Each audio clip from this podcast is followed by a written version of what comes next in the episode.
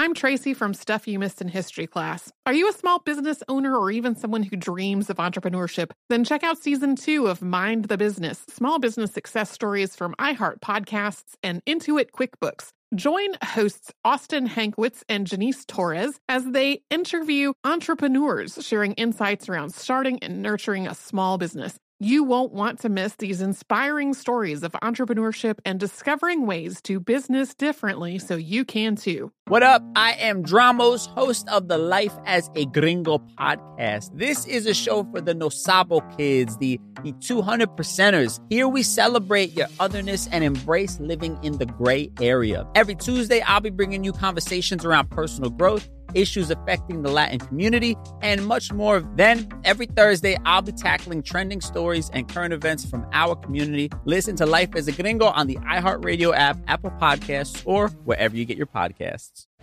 Jon Stewart is back in the host chair at The Daily Show, which means he's also back in our ears on The Daily Show Ears Edition podcast. Join late night legend Jon Stewart and the best news team for today's biggest headlines, exclusive extended interviews, and more. Now, this is a second term we can all get behind. Listen to The Daily Show, Ears Edition, on the iHeartRadio app, Apple Podcasts, or wherever you get your podcasts. The Therapy for Black Girls podcast is your space to explore mental health, personal development, and all of the small decisions we can make to become the best possible versions of ourselves. I'm your host, Dr. Joy Harden Bradford, a licensed psychologist in Atlanta, Georgia and I can't wait for you to join the conversation every Wednesday. Listen to the Therapy for Black Girls podcast on the iHeartRadio app, Apple Podcasts, or wherever you get your podcasts. Take good care, and we'll see you there. Welcome to Stuff You Missed in History class from HowStuffWorks.com. Hello and welcome to the podcast. I'm Holly Fry. And I'm Tracy V. Wilson. So Tracy, uh, I'm I'm doing it not on purpose, but it's happening. It's another history mystery. Yay! I know we just had one, but often what happens when I'm doing research for a history mystery is that the kind of sites that I will sometimes see in a search result, even though they may not be the ones I go to, will be like, oh look, there are other history mysteries, and then I end up down a rabbit hole. Like I'll go, I'm just gonna click that. It's not for research. I'm just curious, and then I find something else that I want to talk about. Well, and we also we also had not had a history mystery in a long time when we did that one. Right. So unlike the Phaistos disc, which we did not long ago though, this time it's a maritime history and it's much more recent. Uh, and we're actually just a few years shy of the 100th anniversary of the vanishing of the USS Cyclops. And this is one of those big unexplained mysteries that has plenty of very real and sometimes unbelievable information about it, but it also involves some things that people like to talk about that aren't necessarily rooted in reality. So today we're going to be talking about this ship, the Bermuda Triangle, and some truly unsettling leadership in the process. So we're going to jump right in.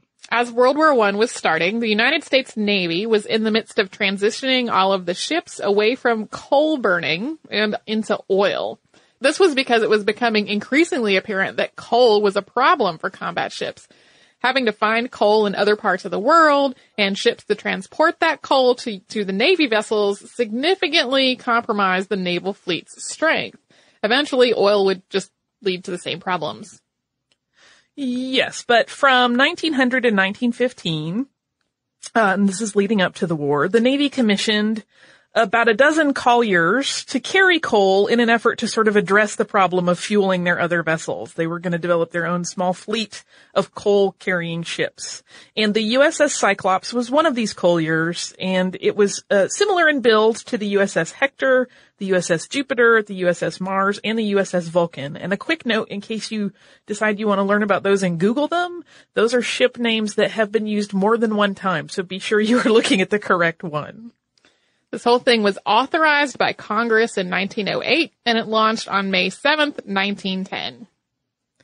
And this ship was one of the largest fuel ships of its time. It was 542 feet long. That's about 165 meters.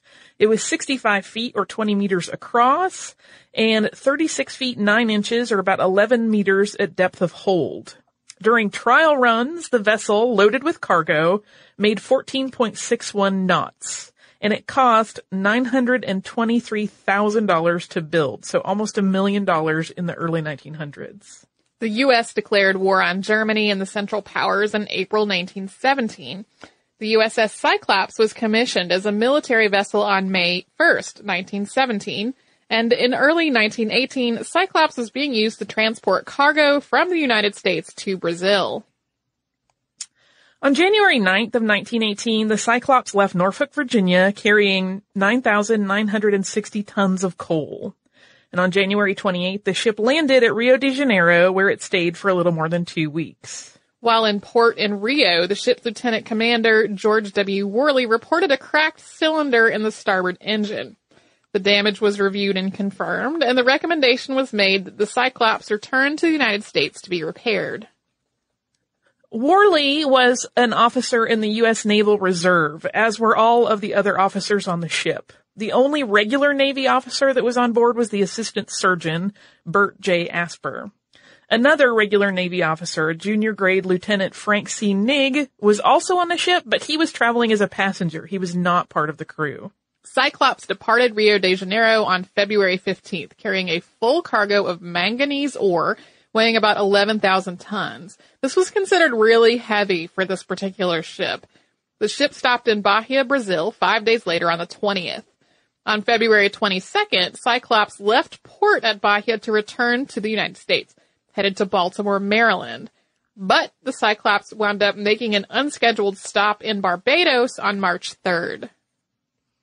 And while stopped in Barbados, uh, there was more cargo added to the ship.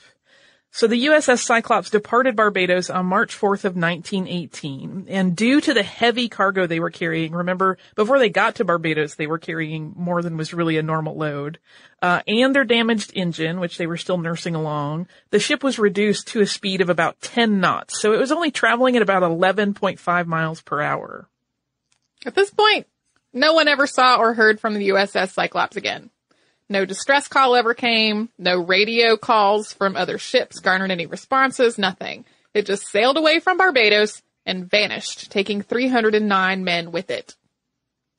And just a quick note on that number. Sometimes you'll see it reported lower, sometimes higher, just depending on what uh, source you're looking at. The earliest reports, I think, said 293 men, but as they did some more record keeping and noted, particularly the um, the passengers, they were sometimes transporting men back home that had been that had finished a tour somewhere else. It usually comes out in the the more modern numbers to about 309. Uh, and it was rumored at one point that another ship which was the, a molasses tanker called Amolco, had actually seen the Cyclops off the coast of Virginia on March 9th, but that was denied by the ship's master. And additionally, the spot where the Cyclops was supposed to have been seen in this rumor, all the way up by Virginia, really would have been impossible for the ship to have made uh, given the slow pace that this collier was traveling. On April 14th, 1918, a little more than a month after the Cyclops vanished, the Navy, the Navy notified the next of kin of the men who'd been aboard. The military then went public with the news that hope for those on the ship had been abandoned. The Navy Department statement read, quote, the USS Cyclops, Navy collier of 19,000 tons displacement, loaded with a cargo of manganese and with a personnel on board of 15 officers and 220 men of the crew and 57 passengers is overdue at an Atlantic port since March 13th. She last reported at one of the West Indian Islands on March 4th, and since her departure from that port, no trace of her nor any information concerning her has been obtained. After going on to detail the engine problem and the efforts made to reach the ship, the Navy statement concluded with the search for the Cyclops still continues, but the Navy Department feels extremely anxious as to their safety. The New York Times piece that ran the announcement uh, said that it, quote, pointed to the probability that a German raider or submarine has been operating within the last month somewhere between Cuba and the coast of Brazil. But that same article, I feel compelled to point out, also says, we don't really have any evidence of this. We just think it's a likely possibility. That same article from 1918 reported that no weather situation in the path of the Cyclops would have indicated any kind of likelihood of a natural disaster being involved in the fate of the steamer. And we're going to talk a little bit about uh, some more theories and investigations, but first we're going to have a word from one of the great sponsors that keeps our show on the air. I'm Tracy V. Wilson from Stuff You Missed in History class. Did you know small businesses make up 99.9% of all businesses in the United States? The world is powered by entrepreneurs, and if you're a small business owner or even someone dreaming of starting your own business, then you'll want to check out season two of Mind the Business Small Business Success Stories from Ruby Studio, from iHeartMedia, and Intuit QuickBooks. And every episode, hosts Austin Hankwitz and Janice Torres talk to entrepreneurs about how they've grown from the the lessons of launching and nurturing a small business, and how they have found success being their own boss. From the excitement of first starting out to finding the right tools and resources to process invoices and payments like QuickBooks Money, you won't want to miss these inspiring stories of entrepreneurship and discovering ways to business differently so you can too. And if you're a small business owner or even someone dreaming of starting your own business, then you'll want to check out season two of Mind the Business Small Business Success Stories from Ruby Studio, from iHeartMedia, and Intuit QuickBooks. What up? I am Dramos, host of the Life as a Gringo podcast. Now, this is a show for the No Sabo kids, the, the 200 percenters. Here we celebrate your otherness and embrace living in the gray area. If you ever felt like you were always too much this while also never being enough that, this is the podcast for you. Every Tuesday, I'll be bringing you conversations around personal growth issues affecting the Latin community, and much more via my own personal stories, along with interviews with inspiring thought leaders from our community. Then, every Thursday, I'll be tackling trending stories and current events from our community that you need to know. So much of what makes our community so beautiful is our diversity, yet, too often, those of us who don't fit into this dumb, stereotypical box of whatever it means to be Latino are left without a voice or just forgotten about. On this show, I celebrate the uniqueness of our culture culture and invite you to walk in your authenticity. Listen to Life as a Gringo as a part of the My Cultura Podcast Network, available on the iHeartRadio app, Apple Podcast, or wherever you get your podcasts. Hey, everybody, welcome to Across Generations, where the voices of Black women unite in powerful conversations. I'm your host, Tiffany Cross. Tiffany Cross. I want you all to join me and be a part of sisterhood, friendship, wisdom, and laughter. In every episode, we gather a seasoned elder.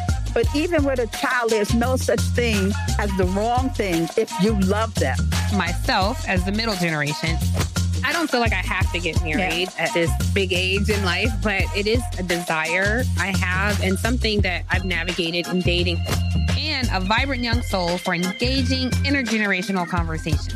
I'm very jealous of your generation yeah. that didn't have to deal with Instagram and Tinder. This is Across Generations, where Black women's voices unite, and together, you know how we do. We create magic. We create magic. Listen to Across Generations podcast on the iHeartRadio app, Apple Podcasts, or wherever you get your podcasts. The Therapy for Black Girls podcast is an NAACP and Webby Award winning podcast dedicated to all things mental health personal development, and all of the small decisions we can make to become the best possible versions of ourselves. Here, we have the conversations that help Black women decipher how their past inform who they are today and use that information to decide who they want to be moving forward. We chat about things like how to establish routines that center self care, what burnout looks and feels like, and defining what aspects of our lives are making us happy and what parts are holding us back. I'm your host, Dr. Joy Harden Bradford, a licensed psychologist in Atlanta, Georgia, and I can't wait for you to join the conversation every Wednesday. Listen to the Therapy for Black Girls podcast on the iHeartRadio app, Apple Podcasts, or wherever you get your podcasts. Take good care, and we'll see you there.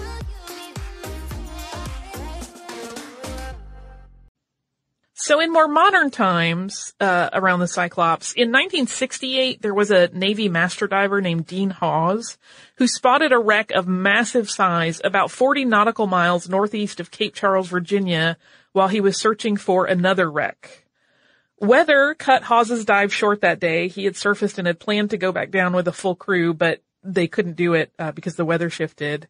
And that other wreck that they had been searching for, which was uh, apparently a submarine called the Scorpion, was found elsewhere. So additional diving at Cape Charles uh, was not sanctioned by the Navy at that time.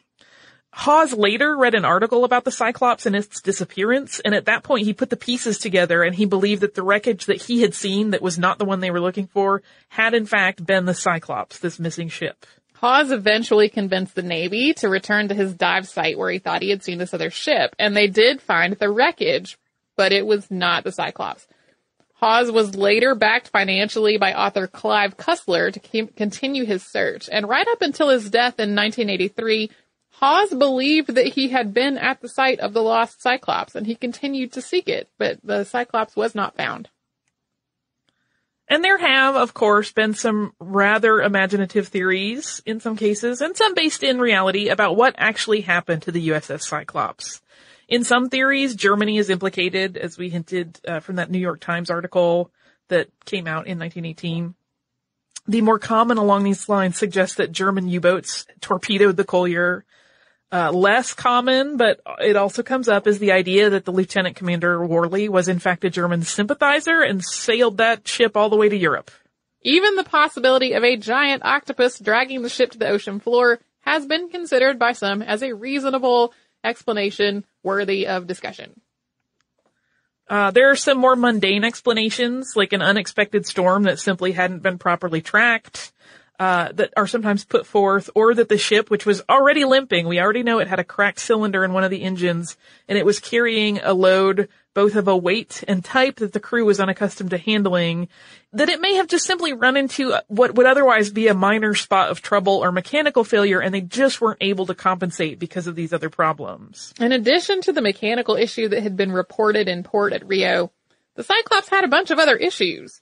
Men who had served aboard it, uh, but weren't actually aboard when it vanished, have described it as a rusted piece of junk, with an assortment of structural problems. So it's not as though it was a perfectly pristine and strong ship that just vanished without a, a trace. It's entirely possible that the ship hit rough weather and simply came apart at the seams due to all the heavy cargo and all of its un- un- ongoing problems uh, before anybody could raise any sort of alarm.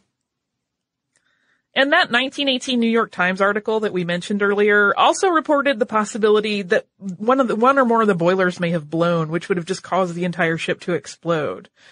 Or that German agents placed a bomb in the cargo hold to destroy the manganese because that was headed home to the US to be used in steel manufacture and thus it would have been part of the war effort. And of course there's the Bermuda Triangle. I like how I'm saying all the ones that are ridiculous. well, but that's the great lead in because uh, we have to talk about the Bermuda Triangle because it is part of the Cyclops story, but it's also a good opportunity to talk about the nonsense of the Bermuda Triangle. uh, it's estimated that as many as 100 airplanes and ships have gone missing in the Bermuda Triangle over the last century or so. This area of ocean off Florida's southeastern tip is alleged to be a dangerous and mysterious place where things and people vanish without a trace. Reports of unexplained phenomena in the area date all the way back to Columbus's voyages. He wrote about unreliable compass readings in the area and a great flame smashing into the sea, along with strange lights off in the distance. And in 1945, sort of the big famous vanishing in the Bermuda Triangle, uh, five Navy Avenger bombers vanished after they experienced instrument problems and became confused as to their location.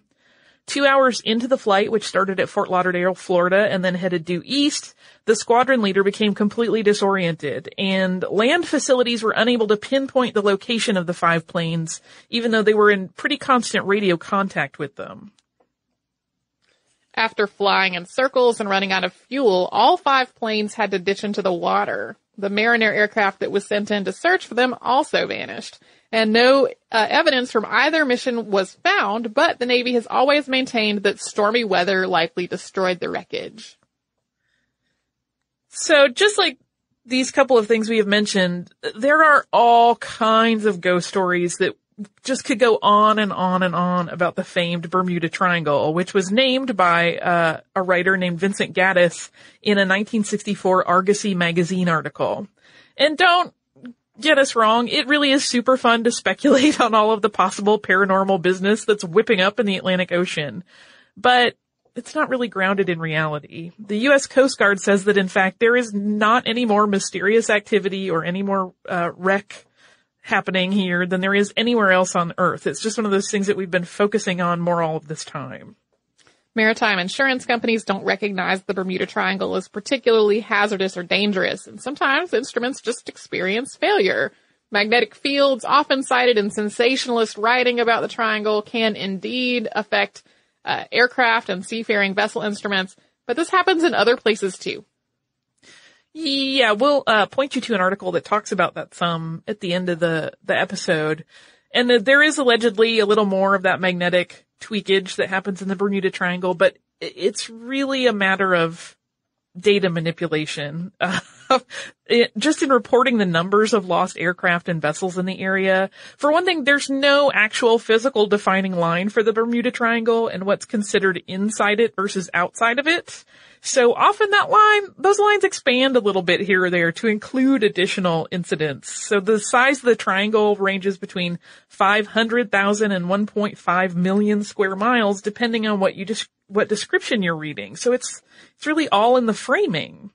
Even famed Flight 19, which was that mission where all those Navy aircraft disappeared, has additional information that rarely gets mentioned even though it's completely pertinent. It was a training mission, and ditching those planes in heavy seas was a scenario where the odds were really against survival in the first place.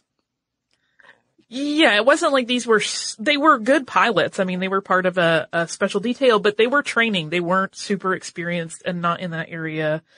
Uh, and then that PBM Mariner that was sent to look for the lost squadron. This is one of those when people like to tell the story in ghost story style. They go, and then the plane that was sent to find them also vanished. But uh, those mariners were nicknamed flying gas tanks. As rescue planes, they had been designed to stay aloft for up to 24 hours at a time, and that means 24 hours worth of highly flammable fuel.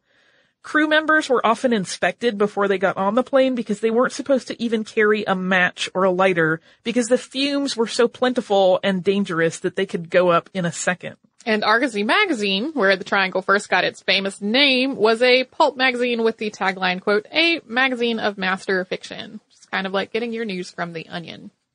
it really is. And one other thing I wanted to point out is, uh, another sort of data set and proportion issue, which is that when people, I was reading something just before we came in the studio that was saying, I'm not going to get the numbers exactly right, but this is as an example.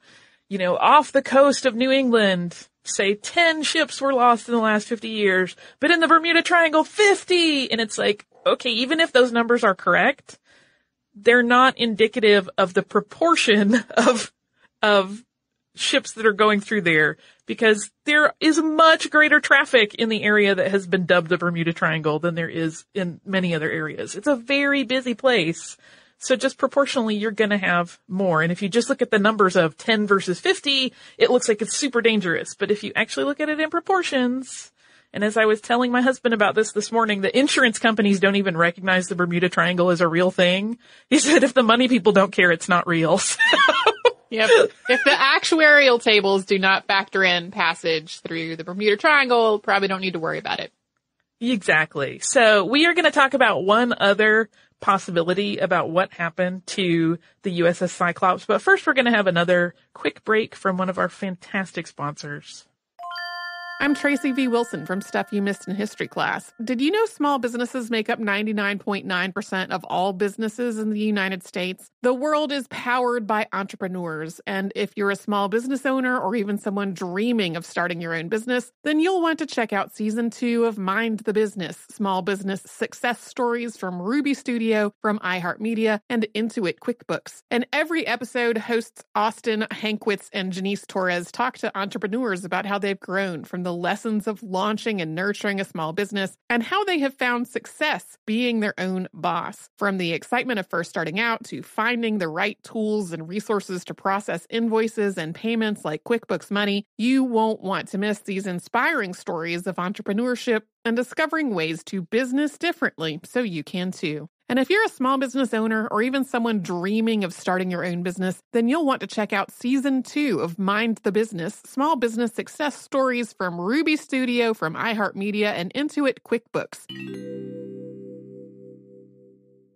What up? I am Dramos, host of the Life as a Gringo podcast. Now, this is a show for the Nosabo kids, the, the 200 percenters. Here we celebrate your otherness and embrace living in the gray area. If you ever felt like you were always too much this while also never being enough that, this is the podcast for you. Every Tuesday, I'll be bringing you conversations around personal growth issues affecting the Latin community, and much more via my own personal stories, along with interviews with inspiring thought leaders from our community. Then, every Thursday, I'll be tackling trending stories and current events from our community that you need to know. So much of what makes our community so beautiful is our diversity, yet, too often, those of us who don't fit into this dumb, stereotypical box of whatever it means to be Latino are left without a voice or just forgotten about. On this show, I celebrate the uniqueness of our culture culture and invite you to walk in your authenticity. Listen to Life as a Gringo as a part of the My Cultura Podcast Network, available on the iHeartRadio app, Apple Podcast, or wherever you get your podcasts.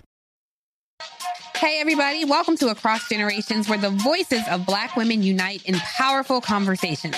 I'm your host, Tiffany Cross. Tiffany Cross. I want you all to join me and be a part of sisterhood, friendship, wisdom, and laughter. In every episode, we gather a seasoned elder. But even with a child, there's no such thing as the wrong thing if you love them. Myself, as the middle generation. I don't feel like I have to get married yeah. at this big age in life, but it is a desire I have and something that I've navigated in dating. And a vibrant young soul for engaging intergenerational conversations. I'm very jealous of your generation yeah. that didn't have to deal with Instagram and Tinder. This is Across Generations, where Black women's voices unite, and together, you know how we do. We create magic. We create magic. Listen to Across Generations podcast on the iHeartRadio app, Apple Podcasts, or wherever you get your podcasts.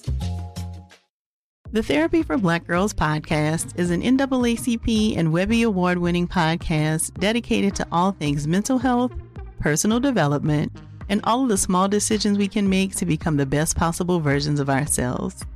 Here, we have the conversations that help Black women decipher how their past inform who they are today and use that information to decide who they want to be moving forward.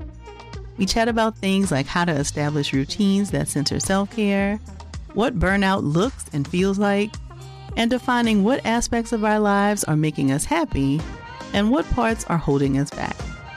I'm your host, Dr. Joy Harden Bradford, a licensed psychologist in Atlanta, Georgia, and I can't wait for you to join the conversation every Wednesday. Listen to the Therapy for Black Girls podcast on the iHeartRadio app, Apple Podcasts, or wherever you get your podcasts. Take good care, and we'll see you there.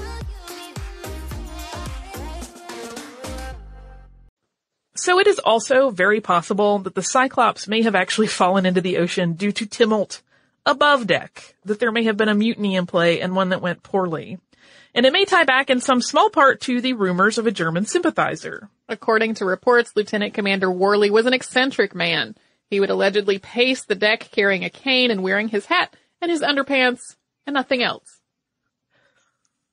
I read that last night and was just uh, giggling with glee at the image of it. As the Navy conducted their investigation into the missing vessel, they queried all ports that the Cyclops had been in along the way of its last journey. And there's an account that was written by U.S. Consul Livingston in Barbados that indicated that there were some pretty serious problems aboard the collier.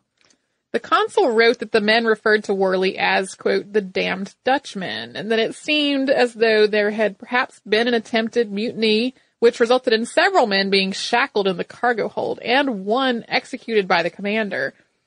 Quote, I have to suggest scrutiny here, wrote Livingston. He hinted that the more likely end of the voyage had been another problem that was rooted in the crew's deep dislike of their commander. And Worley had a checkered history. There were rumors that he was in fact German born and remained a German sympathizer.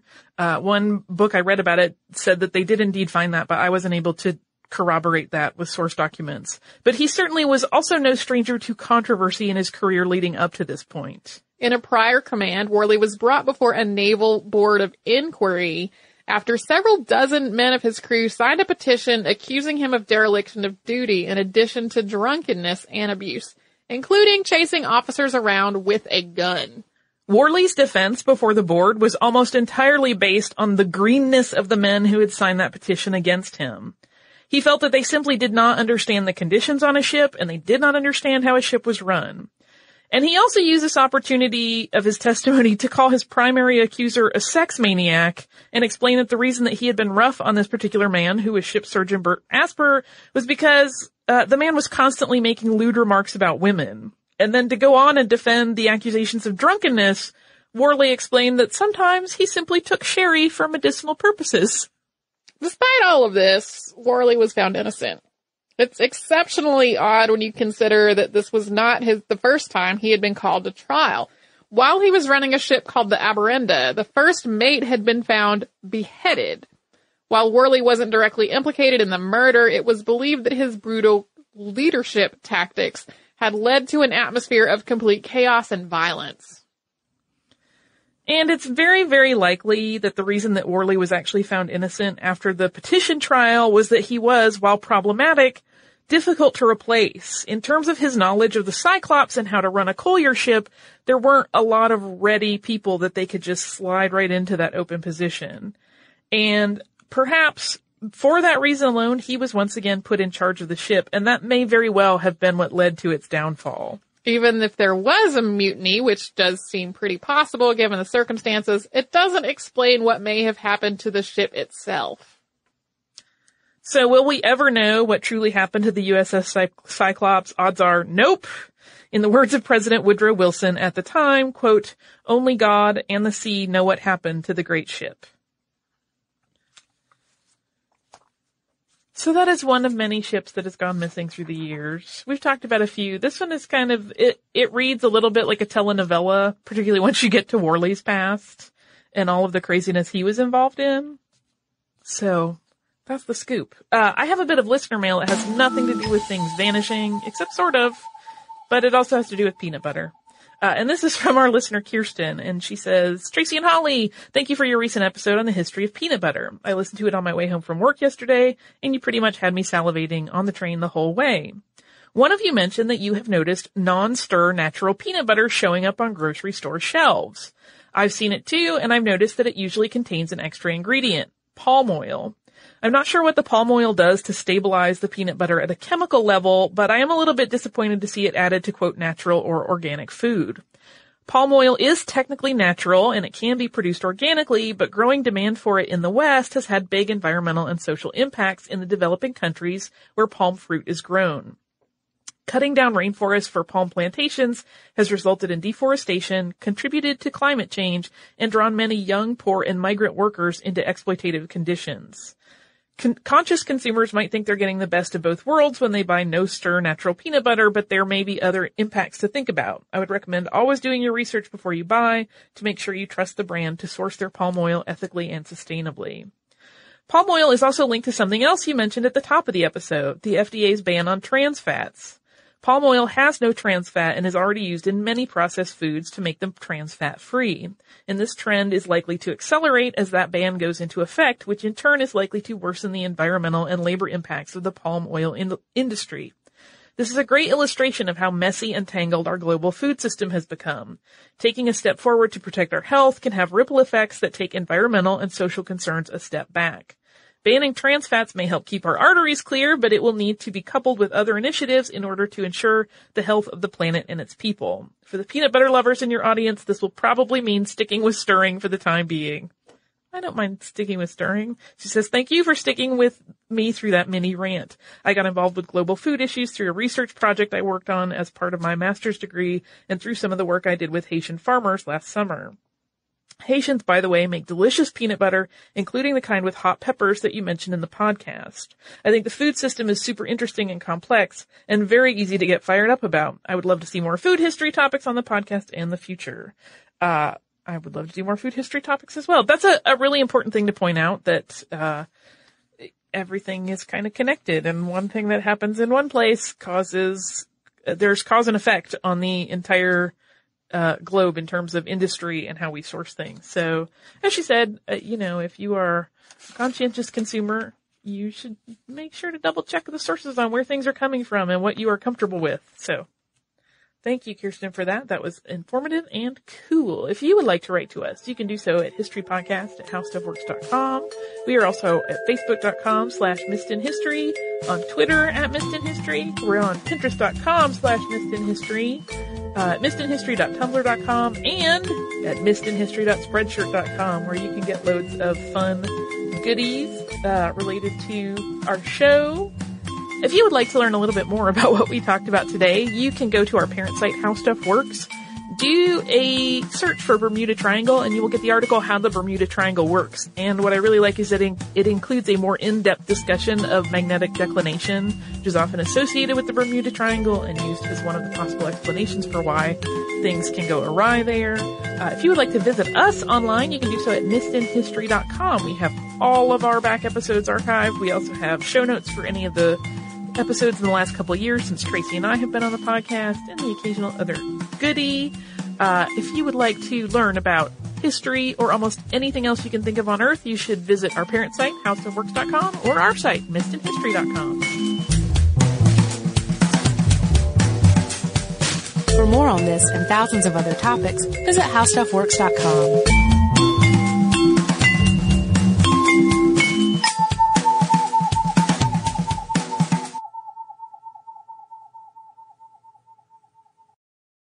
What up? I am Dramos, host of the Life as a Gringo podcast. This is a show for the Nosabo kids, the, the 200 percenters. Here we celebrate your otherness and embrace living in the gray area. Every Tuesday, I'll be bringing you conversations around personal growth issues affecting the Latin community, and much more. Then every Thursday, I'll be tackling trending stories and current events from our community. Listen to Life as a Gringo on the iHeartRadio app, Apple Podcasts, or wherever you get your podcasts. Jon Stewart is back in the host chair at The Daily Show, which means he's also back in our ears on The Daily Show Ears Edition podcast. Join late night legend Jon Stewart and the best news team for today's biggest headlines, exclusive extended interviews, and more. Now, this is a second term we can all get behind. Listen to The Daily Show, Ears Edition, on the iHeartRadio app, Apple Podcast, or wherever you get your podcasts. The Therapy for Black Girls podcast is your space to explore mental health, personal development, and all of the small decisions we can make to become the best possible versions of ourselves. I'm your host, Dr. Joy Harden Bradford, a licensed psychologist in Atlanta, Georgia, and I can't wait for you to join the conversation every Wednesday. Listen to the Therapy for Black Girls podcast on the iHeartRadio app, Apple Podcasts, or wherever you get your podcasts. Take good care, and we'll see you there. Hey, I'm Jay Shetty, and I'm the host of the On Purpose podcast. And I had the opportunity to talk to one of Hollywood's major icons, Michael B. Jordan. In our conversation, Michael shares the highs, the lows, and everything in between, offering a genuine glimpse into his world. The closest to getting what you want is always the hardest. People give up right before they get what they've always wanted to get. Listen to On Purpose with Jay Shetty on the iHeartRadio app, Apple Podcasts, or wherever you get your podcasts.